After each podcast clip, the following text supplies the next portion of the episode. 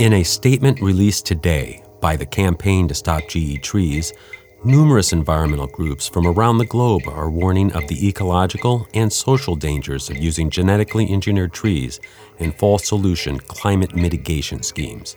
As the devastating effects of climate change become more immediate and severe, corporate interests are promoting unproven and potentially dangerous GE trees for climate mitigation schemes, including carbon offsetting and a so-called bioeconomy designed to maintain business as usual. The statement warned that researchers are trying to transform the very composition of wood itself to pursue these fake climate schemes, and that large-scale use of GE trees could devastate forests, biodiversity, and forest-dependent communities, and could even worsen climate. Rather than transforming our forests into lab-generated, genetically engineered facsimiles, we need to mitigate climate change by addressing CO2 emissions at the source and by working toward real and just solutions. The statement may be seen at stopgetrees.org/GETrees-statement.